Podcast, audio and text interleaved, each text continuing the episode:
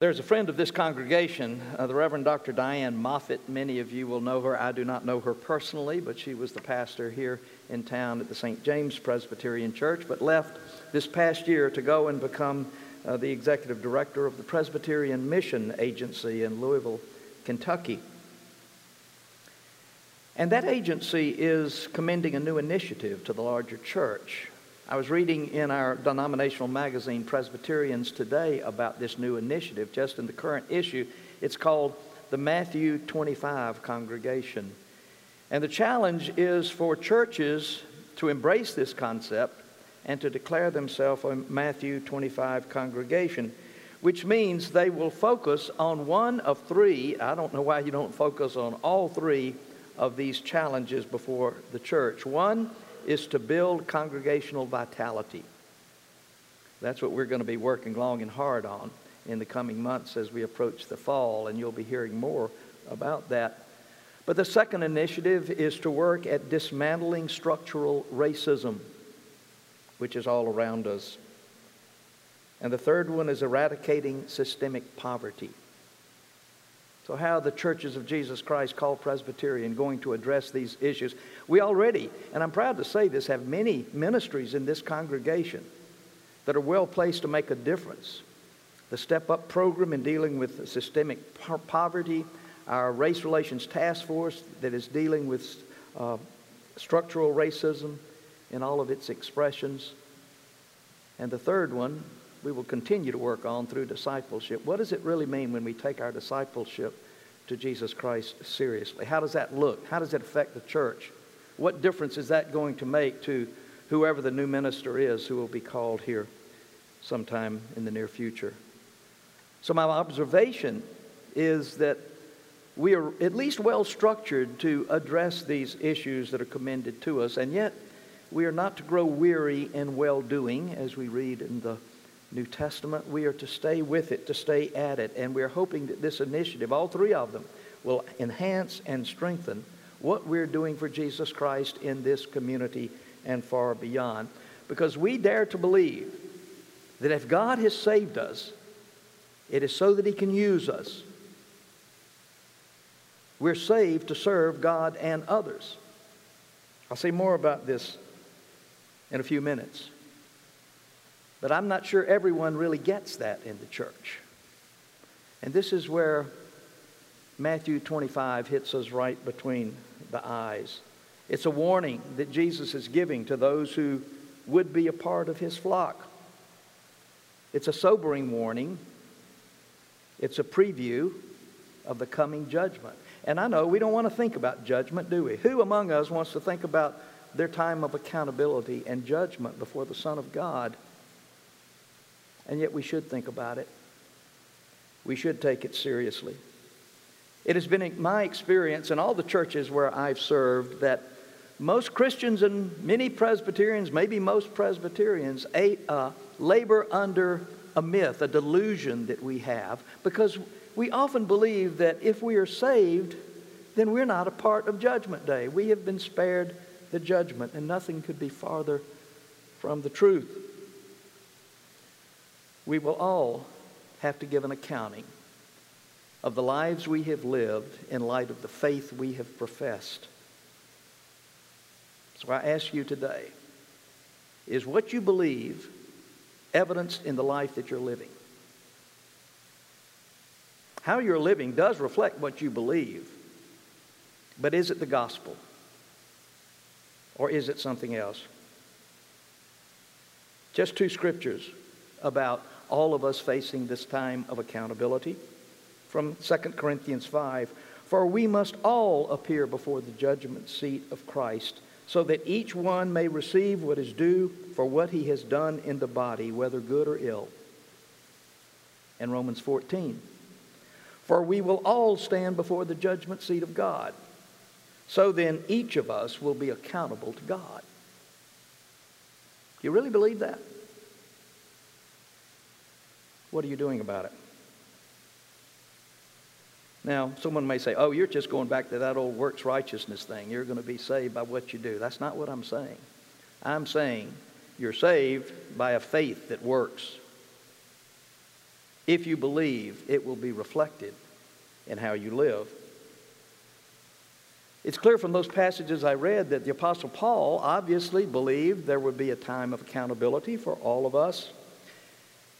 And someone may say, oh, yes, but Paul also wrote in Romans 8 1, there is, therefore, there is therefore now no condemnation for those who are in Christ Jesus. I agree.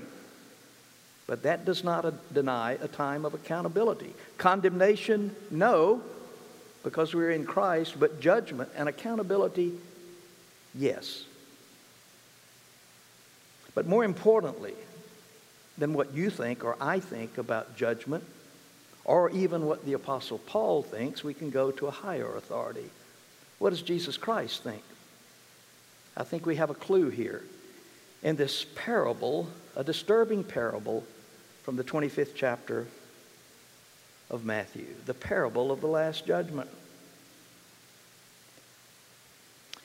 If I had only known, if we had only known, how often in the course of a week do you utter those words in order to justify or excuse some action or some inaction on your behalf?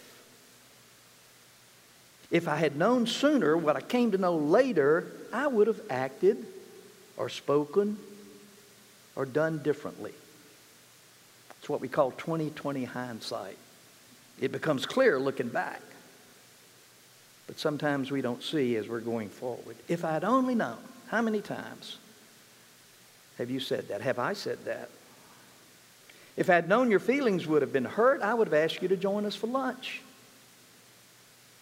If I had known that she was attracted to me, I would have asked her out years ago. If I had known that smoking cigarettes could cause cancer, I wouldn't have started smoking. If I'd known that she was your friend, I wouldn't have said what I did about Alice. If I'd known you were coming, I'd have baked a cake. If I'd only known that God had saved me in order that He could use me, I would have been much more useful in my life and times.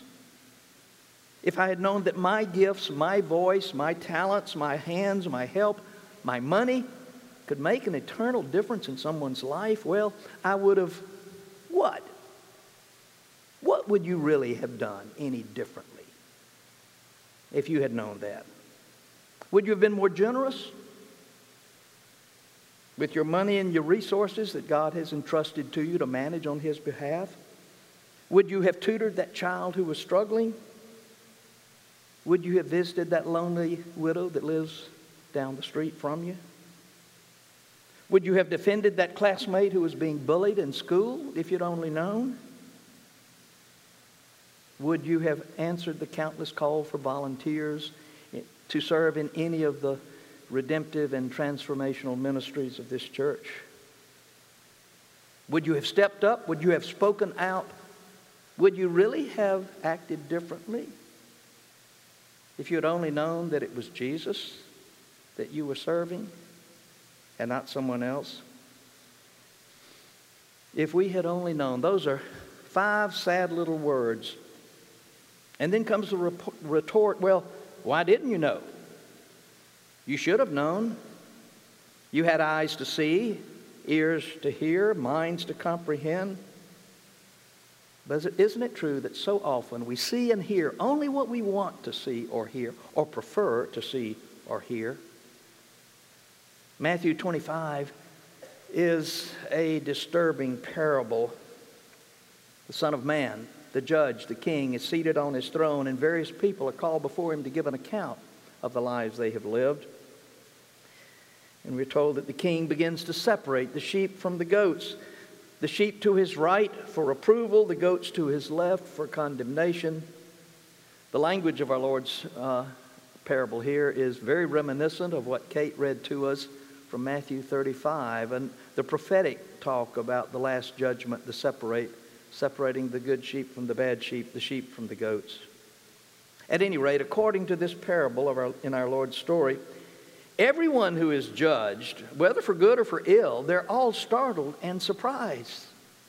Those who had showed compassion and concern for the neighbor, for the unfortunate, the downtrodden, they're shocked to learn that in serving them, in serving the least and the last and the lost, they were in truth serving the Son of Man in disguise. They had no idea. They were just trying to meet a need when they saw it. By the same token, the goats are startled to learn that in bypassing others, they had actually bypassed their judge in the person of Jesus. So they stand around gawking at each other and scratching their heads and trying to figure out when and where, Lord, did, did we see you naked and not clothe you or in prison, not visit you or sick and not come to your aid? When? And he reminds us, when you did it not to the least of these, you did it not to me. And they are sent away into eternal judgment. I don't like this parable. I don't know about you. It judges me it disturbs me. If you happen to like it, then your eyes and ears are better than mine. This parable makes all of us would be sheep rather nervous. It causes to, us to wonder how often in our lives have we bypassed the Son of Man in need in another person? How much evil might we have prevented? How much good might we have accomplished if we had only known who was being served or who was being dismissed because of our refusal to serve. Of course, it's easy to rationalize and justify our uninvolvement. There's only so much time and money and energy available. And if you exercise compassion over here, you may not have time to exercise compassion over there. I realize that no one can do everything, but can't everyone do something? And more likely than not, we just never get around to responding. We absent ourselves. We simply refuse. And we resist the imposition it makes upon us. Because it's costly to help someone in need, is it not? But if we knew we were helping Jesus, would our response be any different? If we knew that it was Jesus who was going to be served at Hot Dish and Hope, how many would be out over there in the Life Center helping? If we knew that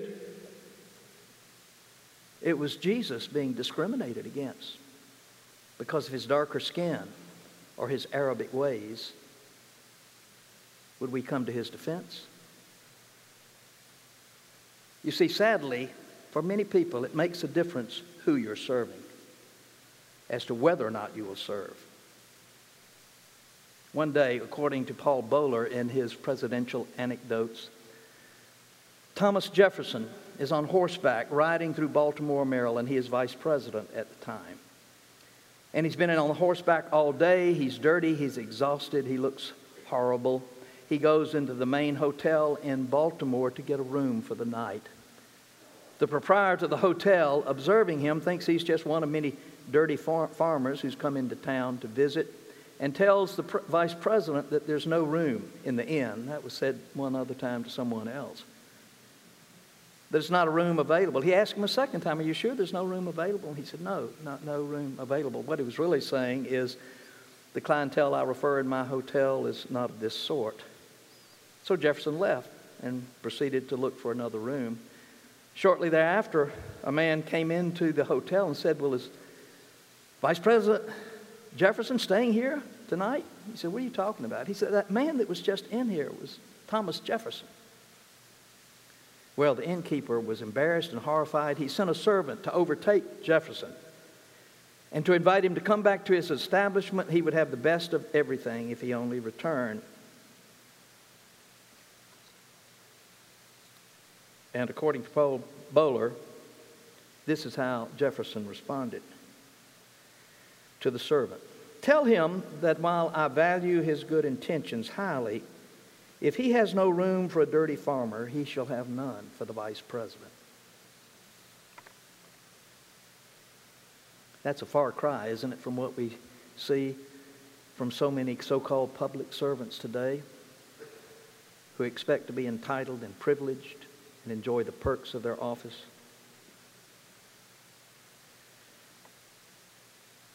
Embedded in the American psyche as no other tragedy, perhaps, is one that occurred on April 15th. No, it has nothing to do with income tax.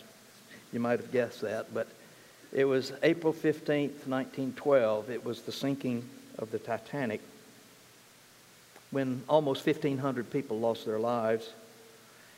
This story has captured the mind and the imagination of so many people in America.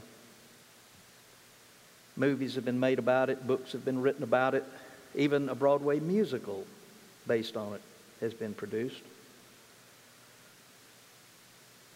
Walter Lord's book, The Night Lives On, published in 2002, reminds us that this tragedy was even more tragic if you consider a conversation that was taking place on a nearby ship that night.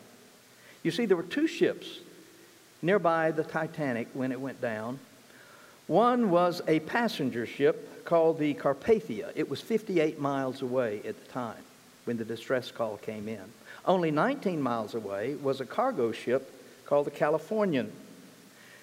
The captain of the Carpathia was a man of faith and prayer by the name of Arthur Rostron. And when he got the distress signal over the telegraph, he had his ship change course and proceed full speed ahead to where the Titanic was, 58 miles away. Ordinarily, it would have taken four hours to go that distance, but he made it because he was at top speed, despite the risk, knowing that there were ice floes in the ocean at the time. They got there in, in three and a half hours and were able to save at least 866 people. But while all this was going on, just 19 miles away at the time was the Californian. Two men, an officer named Herbert Stone and an apprentice named James Gibson, are watching the Titanic through their binoculars. But it doesn't look to them like the luxury liner, the Titanic.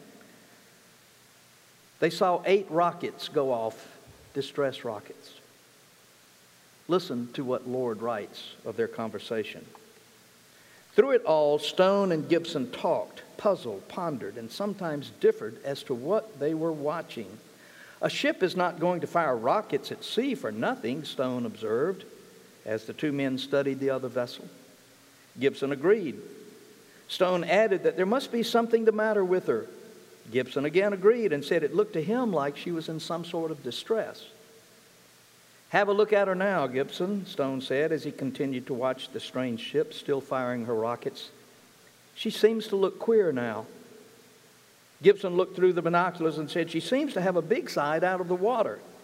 And he commented that the ship seemed to be listing to starboard, and the lights on the afterdeck seemed higher than before. As they watched this strange ship, it began to disappear, and they concluded that the ship was steaming off to the southwest. At 2:20 a.m., when the lights of the ship disappeared completely, they assumed that she had dropped below the horizon. She hadn't just dropped below the horizon.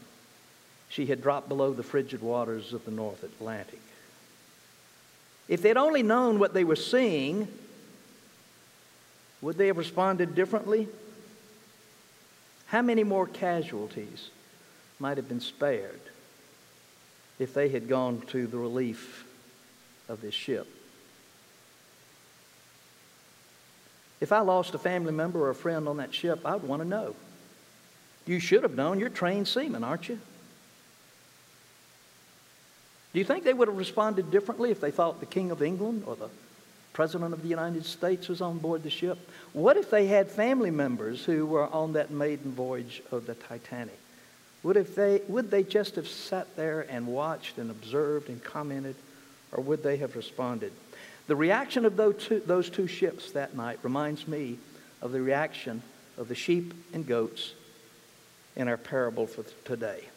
The Carpathia, like the sheep, saw a need and did what was necessary to meet it even at the risk of personal harm.